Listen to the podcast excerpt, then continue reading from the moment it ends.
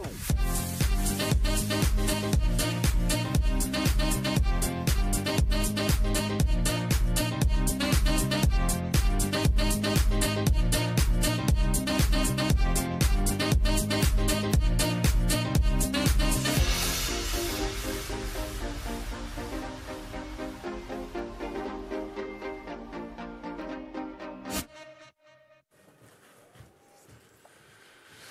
Dobré ráno za mě, vítej tady v sále, vítej pokud nás sleduješ online a vítej v téhle sérii o snech, takže jestli si spal trošku málo, jako třeba já, tak teďka můžeš zdřímnout a můžeš si něco hezkého nechat zdát. Bude to pro mě taková krásná připomínka toho, co já jsem udělal všem kazatelům za posledních 35 let, kdy jeden můj dobrý kamarád, kazatel a zakladatel ICF Jirka Zdráhal, vy, vytunil svoje kázání do té míry, že když já jsem mu usnul oprostřed jeho kázání, tak on plynule přešel do příběhu o biblickém muži, který se jmenuje Daniel, kterého jakýsi král uvrhl do lví jámy a vždycky uprostřed toho příběhu se tak nenápadně podíval mým směrem a tak pro všechny lidi a pro mě osobně řekl, Danieli, co to tam děláš? To mě probudilo a já jsem mohl dál poslouchat jeho kázání. Takže vítejte, vítejte a Začnu jednou větou. Tvůj, tvoje sny, anebo tvoje vysněná budoucnost má jednoho velkého nepřítele a to je zklamání. Každý z nás v životě zklamání zažíváme. A možná, že ne každý z nás má vyloženě sny nebo sen takový, jako ho měl tenhle muž jménem Josef, o kterém se budeme za chvíli bavit. Ale každý z nás má, toužíme po nějaké budoucnosti. Máme možná nějaký plán. Ne vždycky to bude tak konkrétní a tak megalomanský, jako to měl Josef. A pokud nemáme žádný sen, stejně se vždycky můžeme připojit k, ně, k něčímu snu, k někomu, kdo na něčem opravdovém pracuje. Já jsem toho, takhle jsem to dělal 25 let a nebyl jsem zklamaný. A na konci toho, kdy jsem sloužil snům jiných lidí, jsem našel i ten svůj sen. A dneska navazuji na tu minulou neděli, kdy jsme si řekli, že Bůh skrze nás pracuje na naplnění svého božího snu také. A to i když nejsme dokonalí. Současně, i když Bůh pracuje na tom božím snu, zatímco my nejsme dokonalí, on průběžně pracuje v nás, aby nás dostal od touhy po naplnění nějakého snu, našeho snu, do stavu, kdy naplníme ten boží osud. Dneska na to navážu. Dost často se stane, že náš sen se nenaplní. Že se nenaplní tak rychle, jak jsme si přáli. Že se nenaplní třeba hned. To by jsme vždycky úplně jako nejradši, protože se rádi modlíme tu modlitbu Bože, dej mi trpělivost teď hned. A tohle je v nás neustále a v dnešní době určitě silná věc, protože když si zapneme mobil a teď zjistíme, že tři vteřiny se tam bude něco odhrávat, tak začneme být netrpěliví, protože už jsme zvyklí na to, že ten signál letí mnohem rychleji, prej rychlostí světla a jakmile světlo letí tři vteřiny, tak začínáme být nervózní. Někdy, nebo takhle, ne někdy, já si myslím, že za normálních okolností se nám stane, že nastane jakási pauza v tom našem snu. Nevýhoda té pauzy je, že mnozí lidé se o 40-50 let později probudí a zjistí, že už jsou na konci svého života a že už nemají na co navázat. Protože my tu pauzu často pochopíme špatně a vezmeme ji jako konec. Jako konec nadějí, konec snů a my se vzdáme. Přitom většinou to opravdu je jenom pauza. My se taky během téhle série inspirujeme velkým příběhem muže jménem Josef, který má přízvisko nebo druhé jméno za tím svým jménem, je to, eh, protože žil velkou část života v Egyptě, tak mu říkáme Josef egyptský. Josef začíná, ten příběh začíná, kdy Josef je jakýsi rozmazlený teenager nebyl, ani současně nebyl úplně moudrý, což eh, teenager většinou neví samozřejmě, protože teenager je moudrý. Samozřejmě, já jsem byl moudrý až, až na střechu, když mě bylo 17. Nevím, jak jste na tom byli vy. Jo, byli jste taky někdo hrozně chytrý, když vám bylo 16, 17, někdo má odvahu se přihlásit. Někomu je 16 a 17, nemusíte se hlásit, to je v pořádku.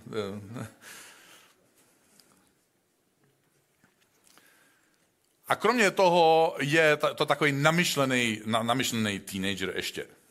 Opakovaně je zrazen svými bratry, je zrazen, je zrazen dost dobře postavenou ženou, situovanou ženou, je zrazen svými spoluvězni později. Jeho příběh je hrozně dramatický.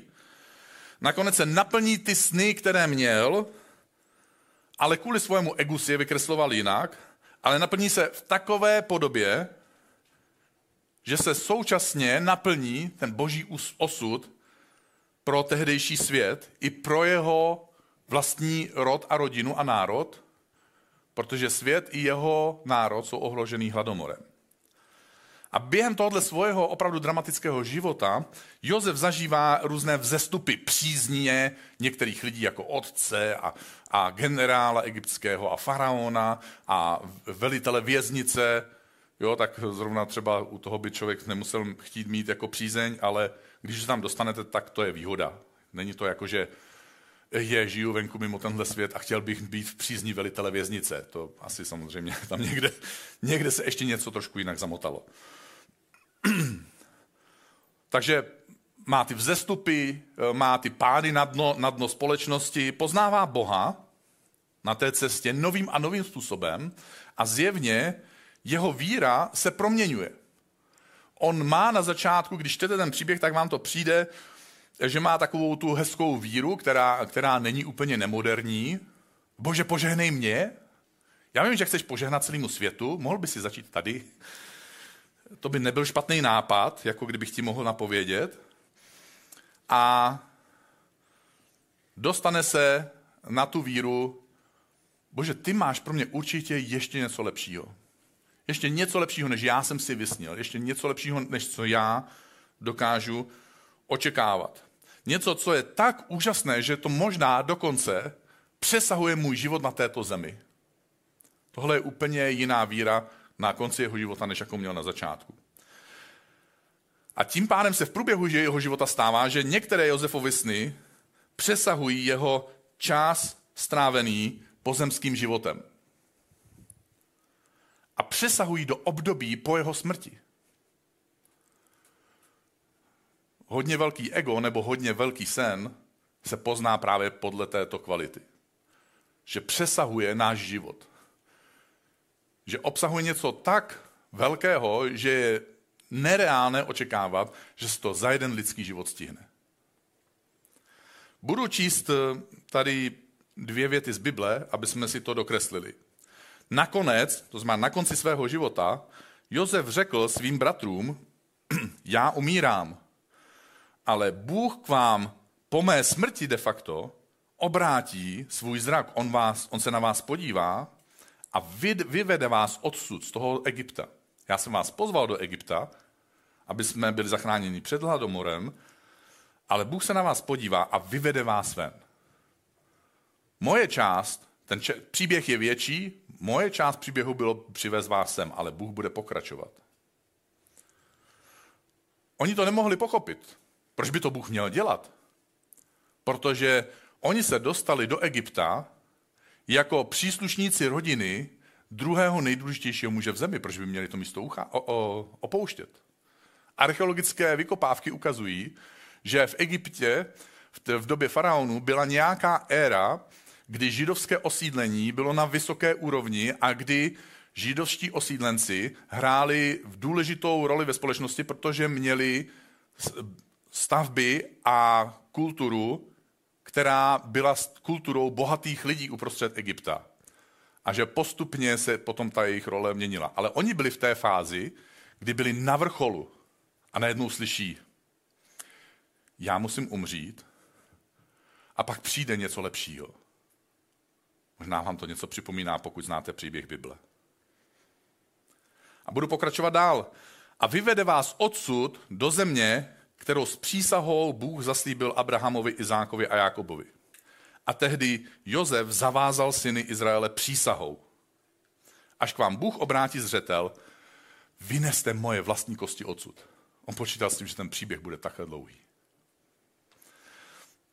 Když naše rozhodnutí a činy začnou pohánět sny s tímhle přesahem do věčnosti, tak to změní způsob, jakým věci vidíme a jakým způsobem se rozhodujeme. A myslím, že tohle je něco, co se Jozef, co Jozef neměl na začátku svého života a co se naučil až v průběhu. Je to něco, co i my jako věřící se učíme v průběhu svého života. Na Josefovu příběhu je zajímavá ještě jedna věc a té se budu věnovat z následujících 15-20 minut. Když čtete Josefův příběh, tak v Genesis, je rozdělená, která je rozdělená do kapitol, je kapitola 37, kde jsou ty Josefovy první sny a kde proběhne to zaprodání do Egypta, do toho otroctví. Pak čteme dál, že jeho příběh pokračuje v kapitole 39. Já vím, že jste si možná všimli, že jsem něco přeskočil. Matematice. Za chvíli se k tomu dostanu. V té 39. kapitole je Jozef v domě generála Putífara a je současně na, na, jsou v této kapitole odsouzený nespravedlivě do vězení.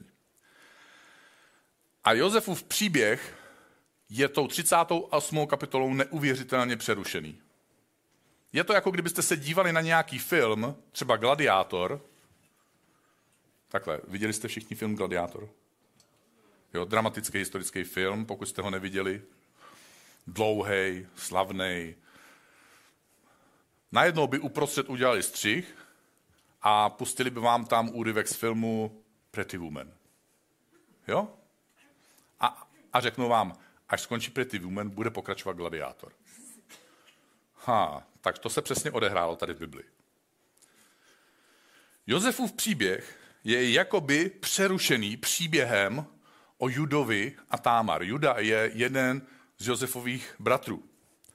Nám v životě se to často děje. My, když máme nějaký sen, tak nás něco na cestě za tím snem zastaví. Jakoby někdo na přehrávači zmáčknul pauzu a začal přehrávat úplně jiný film. Juda je někdo, kdo v Josefově příběhu eh, opakovaně hraje důležitou roli, protože původně oni, bratři, jsou na Josefa naštvaný takovým způsobem, že ho chtějí zabít. A Juda řekne, hej chlapi, to je, to je dost krutý způsob, co kdyby jsme ho jenom prodali do otroctví. A tu myšlenku jim prodá tím, že jim řekne, no když ho prodáme, budeme z toho mít aspoň prachy. Hmm. A prodají ho za 30 peněz. Což je eh, taky zajímavý, pokud znáte příběh Ježíše Krista. Ale je to také Juda, který se svými bratry Josefa nenávidí. Je zklamaný z toho, jak moc ho jeho otec toho Josefa miluje. Je zklamaný ze sebe, jak moc otci ublížil, když mu přišli říct, že jeho syn Josef už neexistuje. Oni to ještě sfejkovali, jo, to taky fake news vytvořili. Vzali to, to krásné roucho, které, Josef dal, které Jákob dal Josefovi, po, po, pocákali ho krví a řekli, lev ho roztrhal. Tohle z něj zbylo. Takže Josef je zklamaný z otce, je zklamaný ze sebe a rád bych přečetl první dvě věty z té 38. kapitoly. Někdy v té době, někdy v té době, když prodali Josefa do Egypta za otroka, se Juda oddělil od svých bratrů a uchýlil se k adulamskému muži jménem Chýra. Tam Juda uviděl dceru jistého kananejce jménem Šua. Vzal si ji tedy a spal s ní. Celkově je zajímavý, jak um, moc často Bible zmiňuje, že někdo s někým spal. Myslím, že Hollywood se inspiroval. Juda věděl od svého otce, že by si neměl brát pohanskou ženu. Juda ovšem nezavřel ve svém nitru dveře svému zklamání ze svého otce a ze svého jednání. A pokud ty a já se nenaučíme zavírat dveře svému vlastnímu zklamání, tak budeme znovu a znovu překvapení, proč se nám někdy nedaří jít po cestě, který vede k naplnění našeho snu. Když jsi totiž zklamaný, některý lidi mají tričko, no regrets. Jako ne, nejsem zklamaný, nebudu ničeho litovat. Ale pak se s ním poznáte a zjistíte, že to bylo jenom tričko. Když jsi totiž zklamaný, přestaneš brát ohledy na boží sen a na boží osud pro svůj život. Zklamání je jeden z největších nepřátel tvojeho snu. A nemůžeš se zklamáním v životě vyhnout. Za chvíli si ukážeme, proč se nám to děje. Josefovým prvním problémem bylo, že věnoval pozornost tomu, jak se daří Josefovi. Josef patří totiž k lidem, když čtete jeho příběh, tak se o něm často zmiňuje a Bůh požehnal všechno, čeho se Josef dotknul. Josef se dostane do vězení, Bůh mu tam požehnal. Josef se dostane z vězení, Bůh mu tam požehnal. Prostě Josef jde a ať je nahoře nebo dole, on něco začne dělat a vždycky v tom svém oboru začne excelovat. Já nevím, jestli znáte někdo takový lidi, že oni si pořídějí děti a nevím to tak snadno. A jejich děti jsou skvělí ve škole a na lyžích a v plavání a na flétnu. Do prčic. A nevím, jak se cítíte vy vedle těchto lidí, ale um, když je vydáte takhle, tak pokud se neobrníte, tak vás začnou srát. Protože ve srovnání s nima vy se necítíte dostatečně dobrý. Důležité je si uvědomit, že v životě budeš vždycky potkávat lidi, kteří jsou na tom lépe než ty. Pokud znáte Ježíšovo podobenství o marnotratném synovi, tak já ho krátce jenom tak řeknu. Jo? Od otce odejde ten jeho marnotratný syn, prošustruje všechno, vrací se k otci, ten otec mu dává nový plášť, jako kdyby Ježíš eh, znal ten příběh eh, o Josefovi, kde se tak moc zdůrazňuje plášť. Dostává prsten, podobně jako Josef dostává prsten v Egyptě a začíná vládnout Egyptu. A mají hostinu, protože se znovu rodina dala dohromady. Jako se Josefová rodina později, poz, předtím, ale v Josefově případě později, dala dohromady shledala se v Egyptě se svým bratrem Josefem. Ale podobenství o marnotratném synu je také podobenství, které by se dalo nazvat podobenství o bratrovi, který zůstal. Protože ten druhý syn je zklamaný a začne se srovnávat s tím, že on má ten plán, že on má ten dostat ten prsten, že kvůli němu se udělala ta hostina. Já jsem tady celou dobu, žádný plášť jsem nedostal, žádný prstínek. Ten druhý bratr v tom podobenství měl stejný pocit, jako měl Juda, Josefův bratr. To není fér. On si odejde, prošustruje všechno, já jsem tady zůstal. V jejich případě Juda všechno dělal. Když náhodou něco neudělal dobře, Josef, ten mladý spratek, mladší brácha, šel a napráskal to tátovi. A táta řekl, ty jsi tak hodnej, Pepičku, jo, tady jsem ti koupil krásnou uniformičku. Tu budeš teďka nosit. Aby všichni viděli, že tě miluju víc, než ty hajzlíky, na který žaluješ, na ty tvoje bráchy. Je to strašně silný pocit, který v nás vzniká, když se začneme s někým srovnávat. Je to silný pocit. Proto nesrovnávej tu svoji cestu s cestou druhých lidí. Nedělej to. Protože srovnávání je nejsilnějším a je hrozným a destruktivním zdrojem tvojeho nebo mojeho zklamání. Lidi obvykle bývají zklamaní z mnoha věcí. Může, můžeš být zklamaný ze, ze, ze vztahů, můžeš být zklamaný z toho, jak se vyvíjí tvoje kariéra, můžeš být zklamaný z toho, jak se ti plní nebo neplní právě tvoje cíle.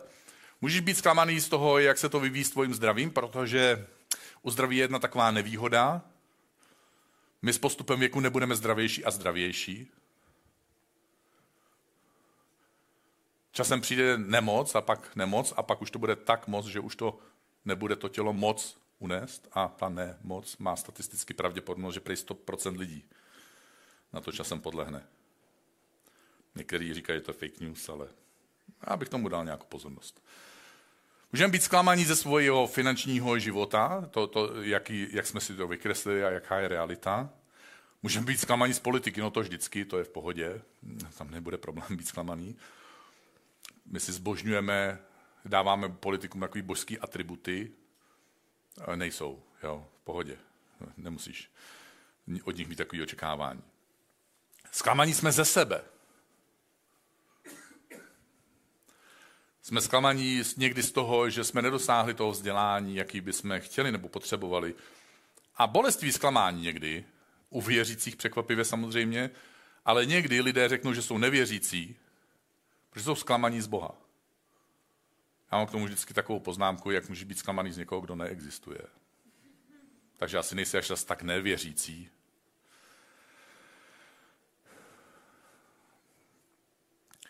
A zklamání se obvykle chová jako ten příslovečný obrazný had ve dveřích.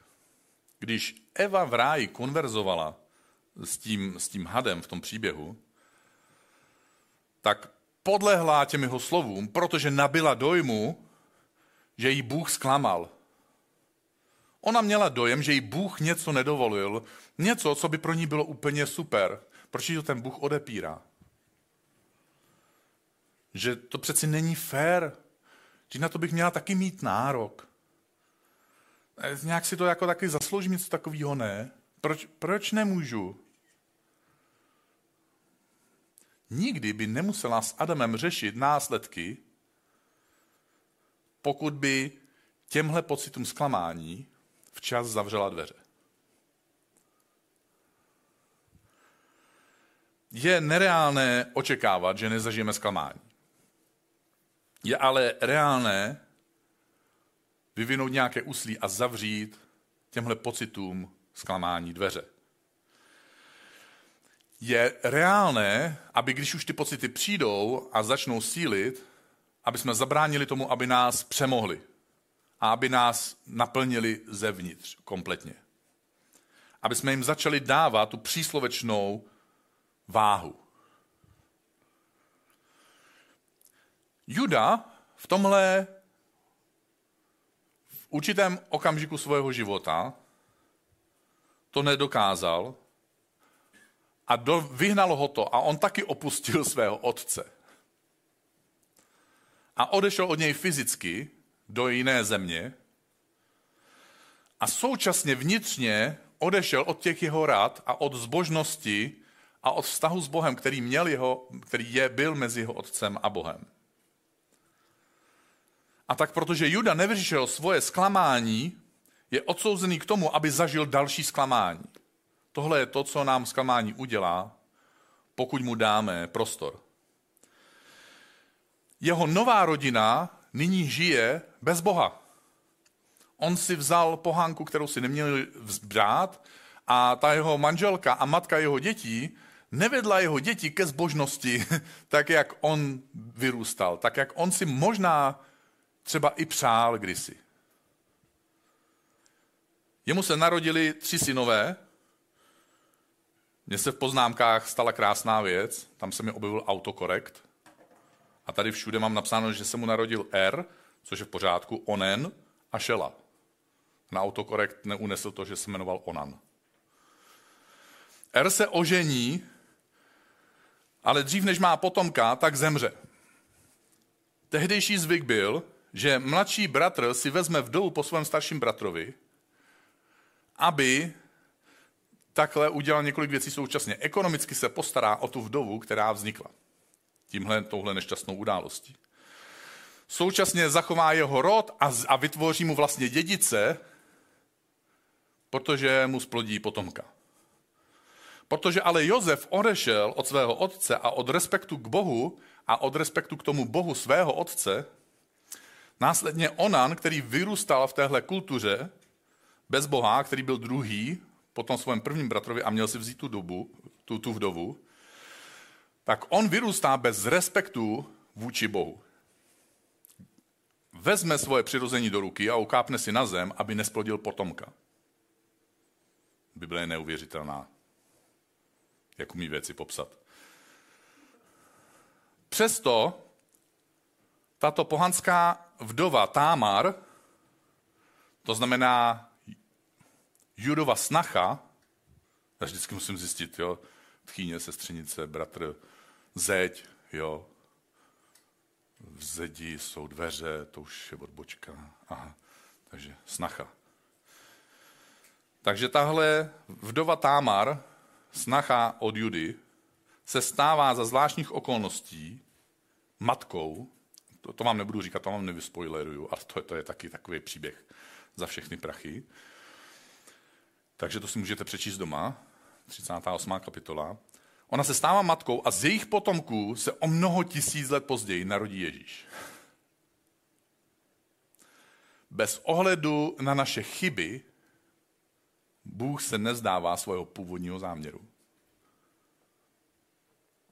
A postoupíme k další části toho Judova příběhu. Jeho otec Jákob, neboli také později přejmenovaný jako Izrael, to znamená praotec Izraele, jako máme praotec Čecha, Čech, který je praotcem Čechů, tak mají Jákoba přejmenovaného na Izraele, on je praotcem izraelského národa. Izrael musel také čelit svým zklamáním. Jeho syn Jozef zemřel, jeho syn Simeon zemřel, to je jiný příběh, a má dalšího syna Benjamína. A Jákob po smrti těch svých prvních těchto dvou synů si vezme tohohle Benjamína, má ho jako svého nejmilovanějšího syna. Jakob jakoby se neponaučil z toho, že má mezi svými vlastními dětmi jednoho oblíbence.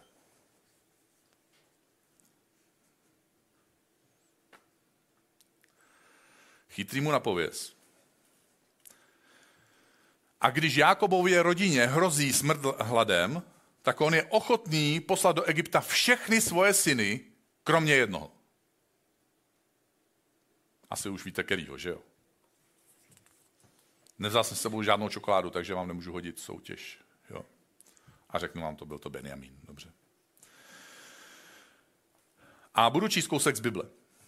A Juda mu tehdy, tomu jo, přišel Jozef za svým otcem a říkám, Juda mu přišel za svým otcem a Juda, když Jákob nechce poslat toho Benjamína, tak Juda mu tehdy na to odpověděl.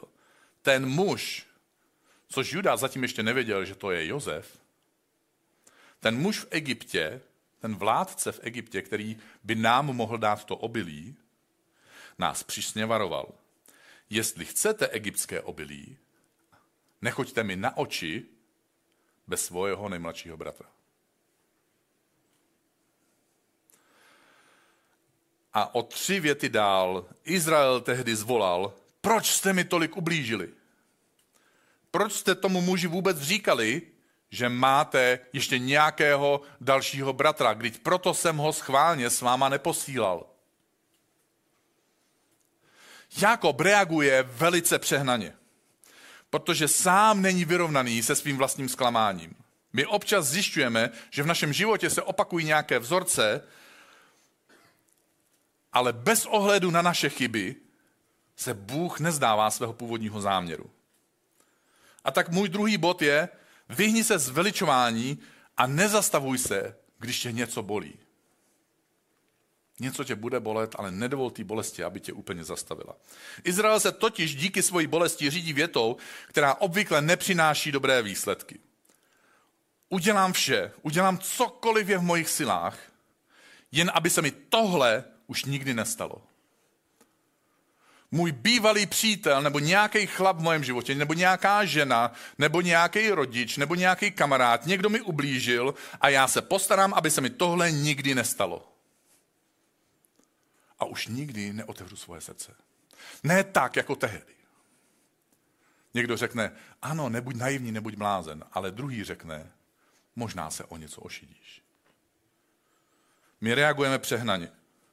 Samozřejmě, podobně jako já, Pokop, máme takovou, pro takovou reakci silně emocionální důvody, protože nám někdo opravdu ublížil. To je ten, to je ten okamžik toho zlomu, zlomení, zklamání. U Jakoba to bylo takhle, budu to znovu číst z Bible. Jakobová manželka Ráchel totiž při druhém těhotenství začala rodit a měla těžký porod. V nejtěžší chvíli jí porodní bába řekla, neboj se, i tentokrát budeš mít syna. A když Ráchel opouštěl život, neboť umírala, dala dítěti jméno Ben Oni, syn mojí bolesti. Jeho otec se s tím odmítl smířit a pojmenoval ho Benjamin, syn mojí pravice. Pravice byla ruka, která žehnala, po pravici vždycky seděl ten nejdůležitější člověk, proto když jdete na rande kluci, vaše holka jde po vaší pravici. Ráchel zemřela a byla pohřbená na cestě k Efratě, což je Betlém. Jakob měl k Benjamínovi odůvodněně silné emocionální pouto. Přesto byl donucen, aby dokázal čelit týhle svojí dlouholetý bolesti, kterou získal už tou první ránou, když přišel o Josefa, když přišel později o Simeona. A teď mu hrozí, že přijde o Benjamína. On byl zklamaný z bolesti ze smrti své manželky a svých dětí. A musí poslat svého syna Benjamína do Egypta s jeho bratry. Podobně jako Jozef, aby naplnil svůj osud a musel se vyrovnat se svými zklamáními ze svých bratrů, s kterými se později musí setkat. S manželkou egyptského generála Potifara, s kterou se později musí setkat. Podobně se Juda musel vypořádat se svým zklamáním ze svého otce, kterému se zjevně po čase vrátil. Protože otcem se svými bratry poslán později do Egypta. Protože později se vrací a přemlouvá svého otce, aby s ním poslal Benjamína. Stává se hlavní postavou ve vyjednávání mezi nejmocnějším mužem Egypta a jeho vlastním otcem. A podobně jako Jákob se musel nějakým způsobem přenést přes svoji bolest, tak i ty. Když se dostaneš až sem, tak najdi novou rovnováhu. Protože k čemu tě stahuje tvoje srovnávání? Čemu dáš ve svém životě váhu?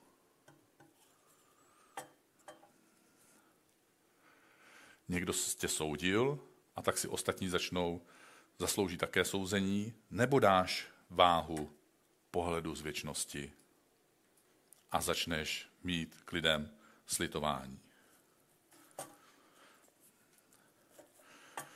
Tolik si toho udělal pro zdraví. Jedl si zdravě. Já ne, ale vím, že mnozí z vás jo. A děláte to dobře, já, neberte si ze mě příklad. Cvičíte, sportujete, děláte to dobře dáváte tam váhu. Ale dřív nebo později zdraví nebude dokonalý. Budeš i tehdy mít schopnost dát váhu tomu, aby si měl radost.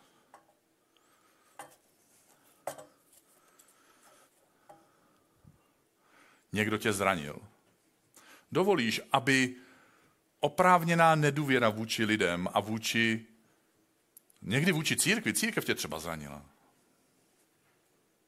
Takhle, pokud tě zranila církev, nejspíš tady nesedíš, to je pravda. Protože nebudete tomu věřit, ale příběhy, které občas slyším od lidí, kteří sem přijdou poprvé a za poslední rok přijde chlap, vypráví mi jejich děsný příběh z toho, co zažili v nějaké církvi. Jakým způsobem s nima někdo manipuloval, jak někdo pošlapal jejich, jejich eh, jejich víru, jejich otevřenost, jejich důvěru, kterou dávali, vkládali v Boha a kterou vkládali v církev, kterou vkládali v ty vedoucí, jakým způsobem byla jejich důvěra zneužitá a pošlapaná, jak byli třeba vláčený, jak se na začátku museli zříct rodiny nebo při odchodu jim bylo uzavřen přístup k původní křesťanské komunitě, aby byli potrestáni a navíc jsou ještě spory a nějakým způsobem pranířováni, zvlášť když tam nejsou a nemůžou se hájit. Neuvěřitelné věci. A ti lidé jsou v takovém stavu, že ten chlap přijde, povypráví mi ten příběh a řekne, moje manželka sem nejspíš nezvládne ani přijít. Protože chodí na terapie. A když slyší křesťanskou písničku, jak se rozbrečí.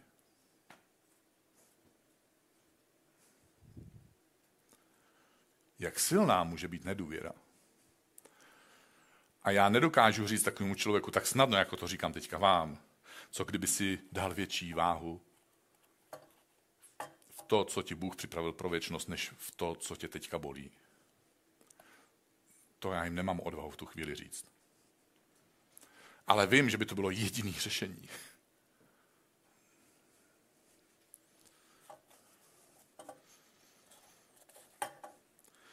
A to poslední, to Josefovo pěkný, dostávat rucho, dostávat, dostávat kariéru a mít všechno. A nebo se naučit dávat. A v tom je ten Josefův příběh velký.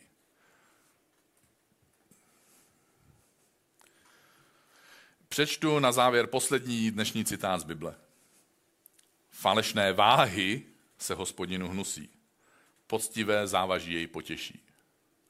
Boha potěší, když vezmeš něco ze sebe a začneš dávat váhu těm správným věcem. Protože zklamání je největší nepřítel tvojich snů, tvojich vztahů, tvojeho úspěchu, tvojí budoucnosti, božího požehnání. Pojmenuj to jakkoliv. Takže teď bych tobě a sobě dal rád příležitost v modlitbě, aby jsme mohli Bohu tohle svoje zklamání předat. Jestli chceš, tak se pojď se mnou postavit. Jestli nás sleduješ online, můžeš se s náma postavit. Jestli máte nějakou watch party,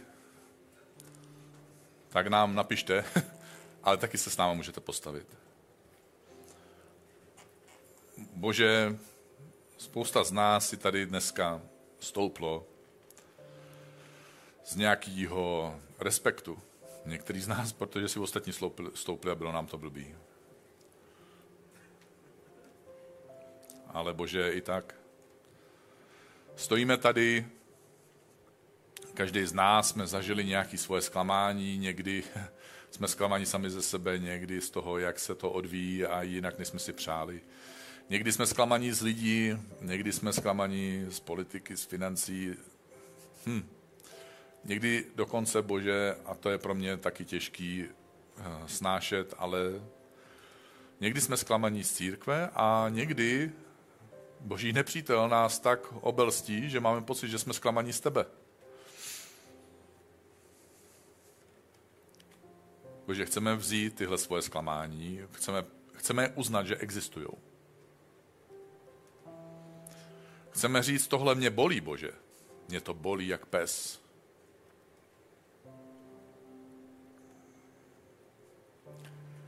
Někdy to bolí tak, že, že musí pustit slzu z oka. Bože, náš příběh je tak, tak reálný a ta bolest je někdy tak skutečná. Bože, my nechceme dovolit, aby naše zklamání nás oddělilo od velkého poslání, od našeho osudu, od našeho snu, od tvojeho snu, od tebe, od budoucnosti, od té lepší budoucnosti, aby nás naše zklamání oddělilo od lepší verze našeho já někde tam za měsíc a za rok a za sedm let. Lepších tátů, lepších kamarádů, lepšího člověka, který dokáže přijmout a milovat sám sebe aby jsme podobným způsobem mohli milovat lidi kolem sebe.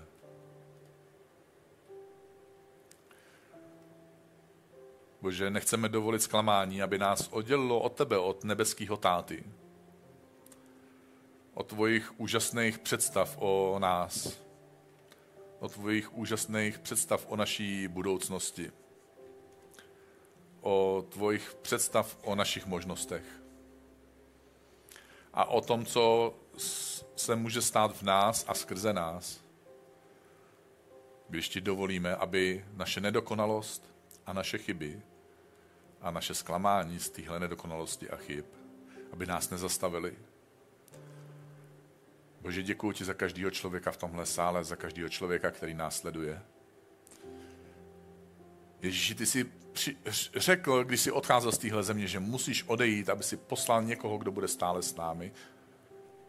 Duchu svatý, já tě vítám v našem životě, vítám tě na tomhle místě a na každém místě, kde lidé povstali v respektu před tebou k téhle modlitbě. A modlím se, Duchu Svatý, aby moc Ježíše Krista v nás působila,